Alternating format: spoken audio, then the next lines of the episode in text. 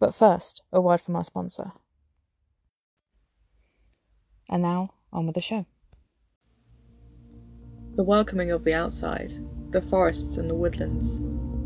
Growing up to wonder. Wandering outside in the rain, inside in your mind. Your thoughts are still your own. But that doesn't mean you are the same as everyone else. There are many ways of living, where you don't have to disappear. Leave a trace so you can connect. Leave a trace for those who need to find you. Living on the outskirts of society, in the wilderness, could seem like a dream. However, within the story of a father and daughter, it is simply a way of life. It can be observed that there is an unstoppable force driving Will, the father, to constantly move and change his routine, even his walking patterns. His daughter, Tom, trusts his insights and knowledge of how to survive without a second thought. In this trail of breadcrumbs, where we, the audience, follow their story, this idea of blindly following a parental figure can eventually take its toll. Not in the sense of misbehaving or running away, but in the aspect of growing up and finding out things for oneself. The eventuality of change through learning that though a parent is there for their child, it doesn't mean the child must think like their adult counterpart. This is two takes, and this is one shot, an analysis of the film Leave No Trace. Be warned, spoilers might happen throughout. The aspect of leaving no trace is a hard thing to master. Will and his daughter Tom have developed a sustainable living system where everything is used. A primary example is the use of a boiled egg. They eat it with salt, using the shell of their makeshift garden as a border to keep out pests. It shows that everything they do has a use. Their foraging is meticulous, not grabbing or picking too many, but only what they need, and never in the same place. When they find something, such as a necklace, Tom is taught to be allowed to take it if no one comes to pick it up, essentially emphasizing the respect of things she has around her and understanding that her father, Will, regards things with a thoughtfulness and tenderness when he is in his own environment. When he is not, that is when we realize, especially with the hints at the beginning of the film, that he is mentally incapable to cope in society. His insistence of new paths, when showing Tom that he can recognize his own footprints, presents a hint that where they are is not exactly legal. However, it is difficult to tell until the dots are all connected together. Will chooses to teach his daughter the importance of hiding and covering in the foliage, making it almost like a lesson or a game.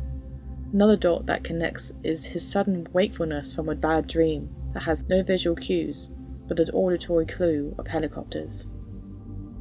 Another interesting dot is Tom's insistence of our hunger and how, now almost a woman, can cook for herself and even insist to cook for her father, who, throughout the movie, does not find it a necessity to eat or, in some parts of the film, to rest and find shelter.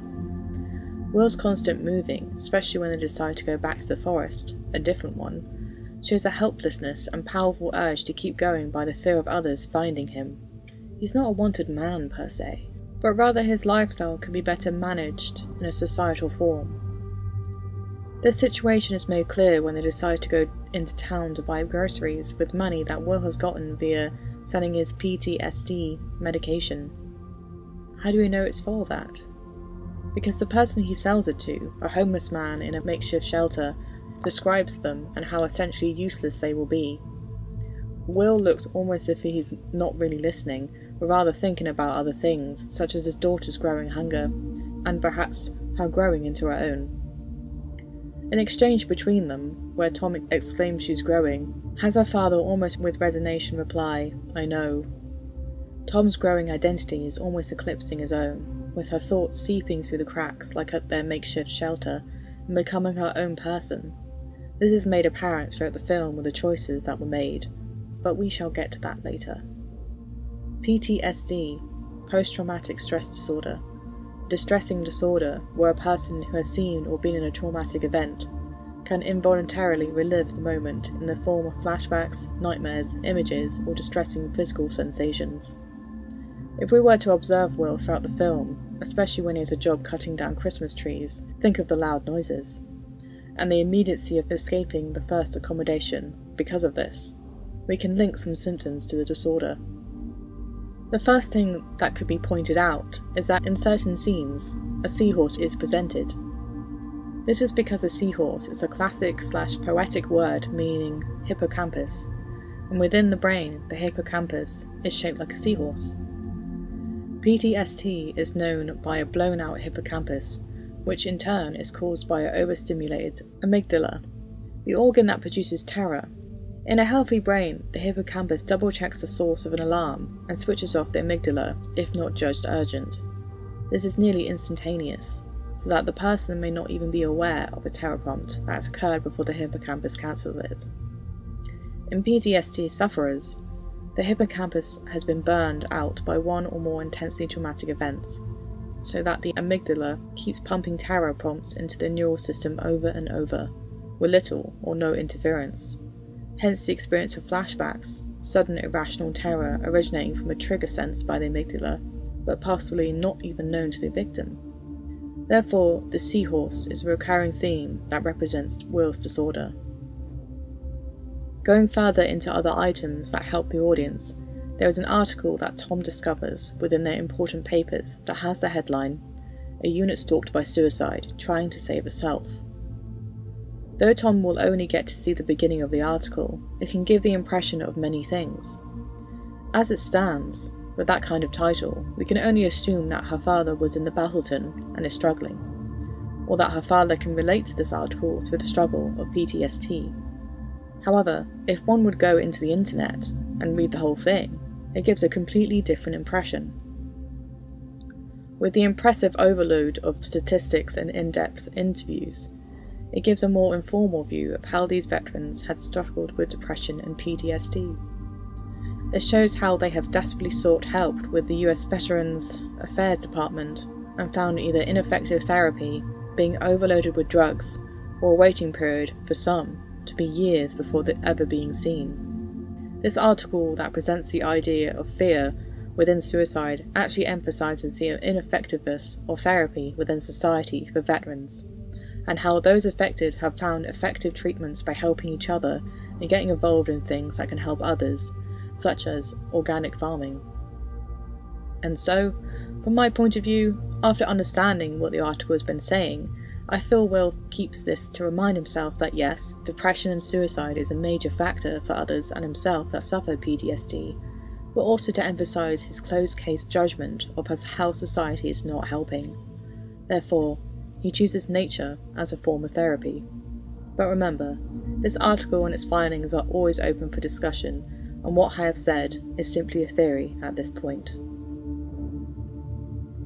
Going back to another scene early in the movie, Will presents more of his PTSD symptoms. Within the scene of the Christmas trees and the discussion with his boss, we can see Will would rather work with animals, trying to find something soothing. However, the man refuses and explains he gets his money from cutting down trees. I would find this ironic, since Will would come from the woods, only taking what he needs, and letting the ecosystem continue like a nomad, and now he must cut them down for a societal event such as Christmas. The intense loudness of the chainsaw has Will holding his head in stress, quietly perhaps feeling symptoms of headaches and dizziness. Another aspect of PTSD that is pronounced within Will is two things hyperarousal, the feeling of being on edge, often leading to sleeping problems and difficulty concentrating.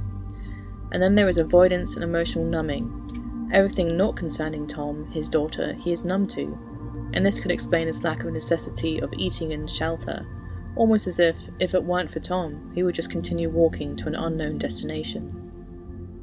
Walt also has a habit of not really answering questions about himself. A prime example is the first question that Tom asks her father what was his favourite colour, to which he asks her what her favourite colour is instead. Will does not like to talk about himself, and what is even more stressful is that this is more pronounced in the vocal questionnaire that he was forced to do whilst Tom was elsewhere being questioned. When he is filling out a vocal questionnaire, and is asking things such as Do you have difficulty enjoying things? Have you felt distant or cut off from people? Are you unable to have sad or loving feelings? With only a three second slot of a response into a dramatically loud beep ensures to the next question, has Will struggling to keep up? Eventually, we find him, his head in his hands, the headset off, and a man attempting to sympathise with him. Then this man then begins another round of questions, letting Will have the time to think and answer. And what was interesting was the next question was about whether or not Will was proud of his daughter, and without hesitation, he responds yes. The questionnaire felt like an inhuman experience, an analysis based on the person's answers that would determine, through data and through only yes or no answers, I might add, their diagnosis. This is the complete opposite of what Tom got. She got to speak to a person, them asking her questions, and for Tom to respond the way she felt. This places two things in motion that Will was not getting the help he should be getting, and it was unwanted, and Tom was getting the help without wanting it, though subconsciously needing it. Why? Because she learns to adapt, and then she learns that not everyone is against her, and Will cannot. Almost as if Will might be seen as a lost cause, but Tom could be rescued. What do you think? It wasn't really about the aspect of saving them, but rather doing a kindness by attempting to help them. And even though they had ran away, other discoveries, such as finding the cabin in the woods giving them shelter, and how the owner of an RV park let them stay so Will have time to mend his leg, were setting them up for Will to recover and for Tom to grow. An act that they would only want reciprocated back when the time was right. The more Tom set about talking and listening and observing those around her, the more she understood that the only barrier she and Will were setting up was around themselves. And then, when it came to the moment of realization, of having the time away from her father, as he was asleep resting his broken leg, she had time to reflect on what she thought was good and true. And the life she had led, though not the same course of action as most people she has met, she can understand that she can make a life through the help of the people around her, and although we understand that Tom was not like other girls, with a scene clearly explaining the difference when two other girls are making dream balls and wanting physical things, we can understand Tom's optimism and belief in the face of the two girls who do not believe that their families are coming to get them. Tom has an unwavering self belief, a wide eyed honesty that makes us realize that she is not as naive and young as we initially thought. Tom essentially tries to take matters into her own hands when she gives the woman who owns the RV money so she can rent it and stay, giving herself and her father some permanence in their temporary shelter living. We see here that without asking her father, Tom wanted to make a stand, to make her father stay still, to perhaps reflect like she did, to fight for a place in a community that she feels close to, to get her own two feet and bring the recurring idea that what Will has, his illness, is not within Tom saying to her father, What's wrong with you isn't wrong with me, divides their barriers and heartbreakingly shifts her reliance on him to herself. She has become her own person and will, even before, back in the woods, knew this day would come. Leave No Trace, a distinguished title that almost sounds like a demand or a plea of sorts. It could perhaps emphasize the difference between Will and Tom's lack of reliance of the societal norm and their living could be continued by this rule, but leaving no trace could also mean many things in different contexts. At the beginning of the film, there is this unwavering us against them dynamic between Tom and Will and the outside world. They are in their own little bubble, quite literally leaving no room for anyone else. Their lifestyle and the way they live has them distancing themselves so much that they lack connections with anyone else besides each other. Leaving a trace, something at least, would have an opening for others to venture into, and by the end, it is apparent that Tom and Will's tiny bubble expands because of the many people that come and go.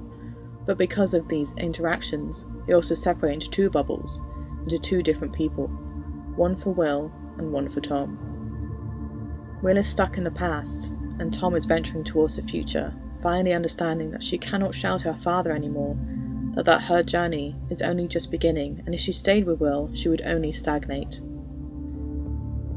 It is a bittersweet ending of Tom growing up and wanting to explore outside of her father's protection, understanding that there are many good people that are outside of their bubble that she can befriend and learn from. Will lets her go, knowing deep down that his love for her is always there and that she knows this.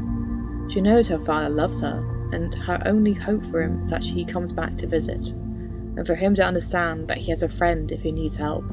Thus, even Will, without knowing it, leaves a trace within Tom. If you enjoyed what was said, please follow me on Anchor and Spotify. Be kept in the loop for new episodes by following my Instagram. And if you have any questions, email me at two takespodcast1 at gmail.com.